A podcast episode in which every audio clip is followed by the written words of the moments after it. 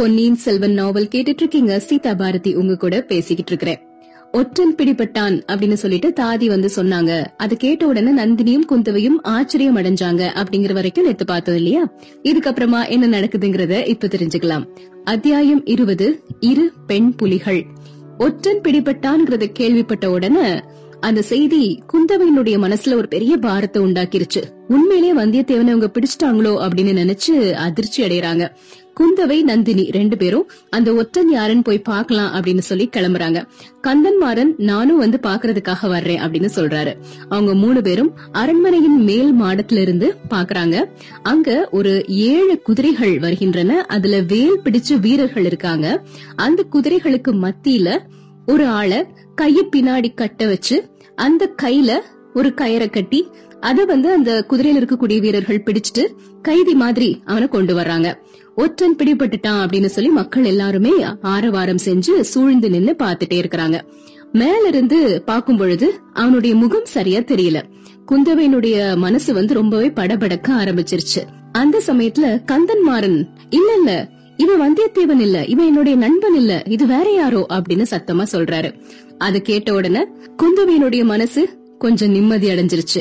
அந்த ஒற்றன் அப்படியே மேல அண்ணாந்து பாக்குறாரு. பாக்கும் பொழுது அவனுடைய முகம் தெளிவா தெரியுது. அப்ப குந்தவை சொல்றாங்க, இவன் வைத்தியர் மகன், இவனை மூலிகை கொண்டு வர்றதுக்காக நான் தானே அனுப்பி வச்சேன், இவனை எதுக்கு ஒற்றன்னு சொல்லி இவங்க எல்லாம் பிடிச்சிட்டு வர்றாங்க அப்படின்னு கேக்குறாங்க. உடனே நந்தினி, அப்படியா, என்னுடைய மைத்துனரி நாட்கள் எப்பவுமே தேவையில்லாத வேலையை தான் செய்வாங்க, ஒருத்தனுக்கு பதிலா இன்னொருத்தனை பிடிச்சிட்டு வந்து நம்மளதான் அலக்கழிப்பாங்க அப்படின்னு சொல்றாங்க. கந்தன்மாறன் சொல்றாரு, என்னோட நண்பன் வந்தியத்தேவன் அவ்வளோ இலகுவா யார்கிட்டயும் பிடிபற்றவே மாட்டான் அப்படின்னு. அது கேட்ட உடனே நந்தினி, இப்ப கூட நண்பனை விட்டு கொடுக்காம பேசுறீங்க, ஒருவேளை உங்க நண்பனை சின்ன பழுவேட்டரையருடைய ஆட்கள் கொன்னு போட்டிருந்தாங்கன்னா என்ன பண்ணிருப்பீங்க அப்படின்னு. அது கேட்ட உடனே குந்தவை ரொம்பவே படபடப்பாயிட்டாங்க. அவங்க படபடப்பாகிறத பாக்கும் பொழுது நந்தினிக்கு ரொம்ப சந்தோஷமா இருக்குது. உடனே குந்தவை அவங்க மனசுல இருந்த கலக்கத்தை அப்படி கோபமா மாத்தி, ஒற்றர்களாவது ஒற்றர்கள், வெறும் அசட்டுத்தனம், வர வர இந்த கிழவர்களுக்கு எல்லாம் அறிவு மழுங்கி போயிருச்சு, யார பார்த்தாலும் சந்தேகம், இந்த வைத்தியர் மகனை நான் தானே கோடிக்கரைக்கு மூலிகை கொண்டு வர்றதுக்காக அனுப்புனேன், இவனை எதுக்கு பிடிச்சிட்டு வந்திருக்காங்க, இப்பவே போய் உங்க மைத்துனரை நான் கேட்க போறேன் அப்படின்னு சொல்றாங்க. ஓஹோ, நீங்க அனுப்பிய ஆளா இவன், இப்ப கூட எனக்கு ஒரு சந்தேகம் உருவாகி இருக்குது, மூலிகை கொண்டு வர்றதுக்கு இவனை மட்டும் அனுப்புனீங்களா இல்ல கூட இன்னொரு ஆளையும் சேர்த்து அனுப்புனீங்களா அப்படின்னு நந்தினி கேக்குறாங்க. ஆமா, இவனோட இன்னொருத்தனையும் சேர்த்துதான் அனுப்புனேன், 2 பேர்ல ஒருத்தனை இலங்கைக்கு போற மாதிரி சொன்னேன், நீங்க இவனோட சேர்த்து அனுப்புன ஆள் ஏற்கனவே உங்களுக்கு தெரிஞ்சவனா இல்ல புதிய மனிதனா அப்படின்னு கேக்குறாங்க நந்தினி. புதிய மனிதன்லாம் கிடையாது, காஞ்சிபுரத்துல இருந்து ஓலை கொண்டு வந்தான்ல அவன்தான். ஓஹோ, வந்தியத்தேவன் அவன்தான் ஒற்றன், அவன்தான் சக்கரவர்த்திக்கு ஓலை கொண்டு வந்ததா சொல்லி இவங்க கிட்ட இருந்து தப்பிச்சு போயிருக்கான் அப்படின்னு சொல்றாங்க நந்தினி. என்ன காரணத்தினால அவனை ஒற்றன்னு சொல்றீங்க அப்படின்னு கேக்குறாங்க குந்தவை. சந்தேகப்படுற மாதிரி அவன் நடந்திருக்கான், ராத்திரியோட ராத்திரியா தப்பிச்சு ஓடி போயிருக்கான், இந்த சாதுவினுடைய முதுகுல குத்திட்டு போயிருக்கான், இதுக்கு மேல அவன் ஒற்றன் இல்லங்கிறதுக்கு வேற என்ன ஆதாரம் வேணும் அப்படின்னு கோவத்துல நந்தினி சொல்றாங்க. இவனுடைய முதுகுல வந்தியத்தேவன் தான் குத்துனா அப்படிங்கறத நான் நம்பல, குத்திருந்தா இவரை மறுபடியும் தூக்கிட்டு போய் அந்த ஊமையனுடைய வீட்டுல அவன் ஏன் சேர்க்க போறான் அப்படின்னு கேக்குறாங்க குந்தவை.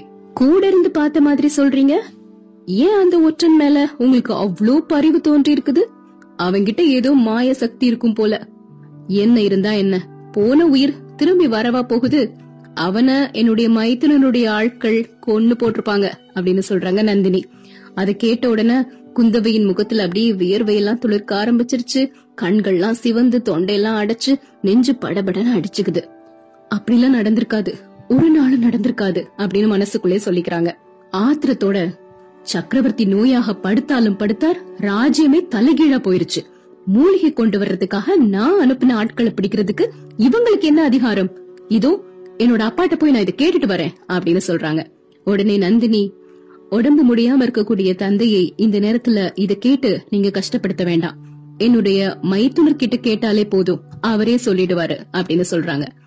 அப்படின்னா இப்பவே போய் நான் சின்ன பழுவேட்டரையரை பார்த்து இதெல்லாம் என்னங்கறத கேக்குறேன் அப்படின்னு கோபத்தோட அங்கிருந்து கிளம்பி போறாங்க குந்தவை. அத்தியாயம் 21, பாதாள சிறை. வைர நெஞ்சு படைச்ச வீரர்கள் வழியா வந்த குலத்துல பிறந்தவங்கதான் குந்தவை. என்ன நடந்தாலுமே அதை வீரத்தோட சமாளிக்கக்கூடிய மன தைரியம் அவங்களுக்கு இருந்தது.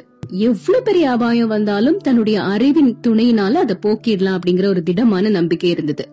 ஆனா ஒரு சின்ன சம்பவம், ஒரு எதிர்பாராத சந்திப்பு, வந்தியத்தேவனோட நடந்த அந்த சந்திப்பு வைர இதயம் இழகவும் மன தைரியம் குலையவும் காரணமாகிருச்சு. அந்த வானர்குல வீரன் ஒருவேளை சிறைப்பட்டிருக்கலாம், இல்ல இறந்து போயிருக்கலாம் அப்படிங்கிற எண்ணம் எவ்வளவு வேதனையை கொடுக்குது. அது வெளிக்காட்டிக்காம இருக்க எவ்வளவு கஷ்டப்பட வேண்டியதா இருக்குது. பெற்றவர்கள், உற்றவர்கள், உடன் பிறந்தவர்கள், உயிருக்குயிரான தோழிகள் எத்தனையோ பேர் இருக்க, யாரோ ஒரு வழியோட போறவனை பத்தி 2-3 தடவை சந்திச்சவனை பத்தி என்னுடைய இதயம் ஏன் இப்படி துடிக்கணும், இப்படிலாம் யோசிச்சுக்கிட்டு சின்ன பழுவேட்டரையருடைய மாளிகைக்கு வர்றாங்க குந்தவை. அவங்க முகத்துல ஒரு படபடப்பும் ஒரு கோபமும் இருந்துகிட்டே இருக்குது.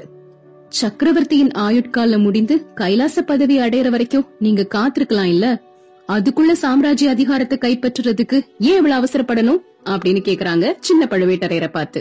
அம்மையே, ஏன் இவ்வளவு உக்குறோம், எதுக்கு இப்படிப்பட்ட வார்த்தைகள் எல்லாம் சொல்றீங்க அப்படின்னு கேக்குறாரு. பழையாறை வைத்தியர் மகனை கோடிக்கரைக்கு மூலிகை கொண்டு வர்றதுக்காக தான் நான் அனுப்புனேன், அது உங்களுக்கு தெரியுமா? தெரியும் அம்மணி. இன்னைக்கு அந்த வைத்தியர் மகனை கைத்தால கட்டி உங்க குதிரை வீரர்கள் இழுத்துட்டு வந்தத பாத்தேன். கட்டளையிட்டது நீங்க தானே, அவனை அனுப்புனது நான் அப்படின்னு தெரிஞ்சும் இது எதுக்கு செஞ்சீங்க அப்படின்னு கேக்குறாங்க. ஆம் பிராட்டி, ஆனா அவன் ஒற்றன் அப்படிங்கறது தெரியாம நீங்க ஒருவேளை அனுப்பியிருக்கலாம் இல்லையா அப்படின்னு இவர் பதில் சொல்றாரு. பழையாறை வைத்தியர் மகனாவது ஒற்றனாவது அந்த கதைய என்ன நம்ப சொல்றீங்களா? இல்லை தாயே, அவனே ஒத்துக்கிட்டான் அவன் ஒற்றன் அப்படின்னு. அப்படின்னா நாம நம்ப வேண்டியது தானே. அவனே ஒப்புக்கொண்டானா? அது எப்படி? என்ன ஒப்புக்கொண்டான்? அவன் கூட வந்த இன்னொருத்தன் ஒற்றன் அப்படின்னு இவன் ஒத்துக்கிட்டான். அந்த இன்னொருத்தன் மூலிகைக்காக உண்மையிலே பிரயாணம் புறப்படலையாம், இலங்கையில யாருக்கோ கடிதம் கொண்டு போயிருக்கிறதாகவும் இவன் சொல்றான்.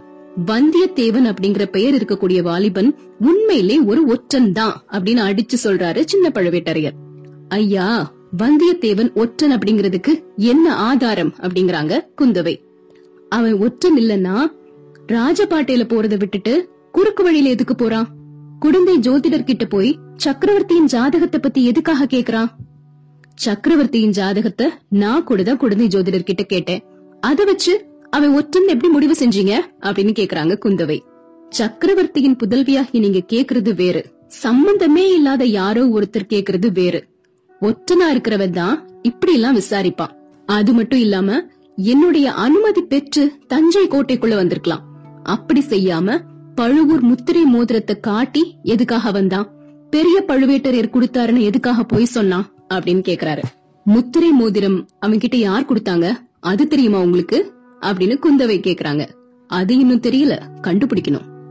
அது கண்டுபிடிக்காம உங்க ஆட்கள் என்ன செஞ்சிட்டு இருக்காங்க? அது மட்டும் இல்லாம கந்தன்மாறன அவன்தான் குத்துனா அப்படிங்கறதுக்கு என்ன அத்தாட்சி? கந்தன்மாறன் தான் சொன்னான் தாயே. அது போதாது, அவன் கந்தன்மாறனை குத்தவில்லை அப்படின்னு நான் சொல்றேன். நீங்க பக்கத்துல இருந்து பாத்தீங்களா? பாக்கல. ஆனா ஒருத்தனோட முகத்தை பார்த்து அவன் குற்றவாளியா இல்லையா அப்படிங்கறத கண்டுபிடிக்க முடியும். அந்த பொல்லாத ஒற்றன் பாக்கியசாலிதான். உங்களோட நல்ல அபிப்பிராயத்தை எப்படியோ கவர்ந்துட்டான். அந்த பாக்கியம் எனக்கு கிடைக்கல. அவனை மறுபடியும் ஒற்றன்னு ஏன் சொல்றீங்க? தாயே, அவன் ஒற்றன் இல்லன்னா கூத்தாடிகளோட சேர்ந்து முகமூடி போட்டுக்கிட்டு எதுக்கு பழையாறைக்குள்ள வரணும்? மாறுவேடம் போட்டுட்டு எதுக்காக கோடிக்கரை துறைமுகத்துக்கு போகணும்?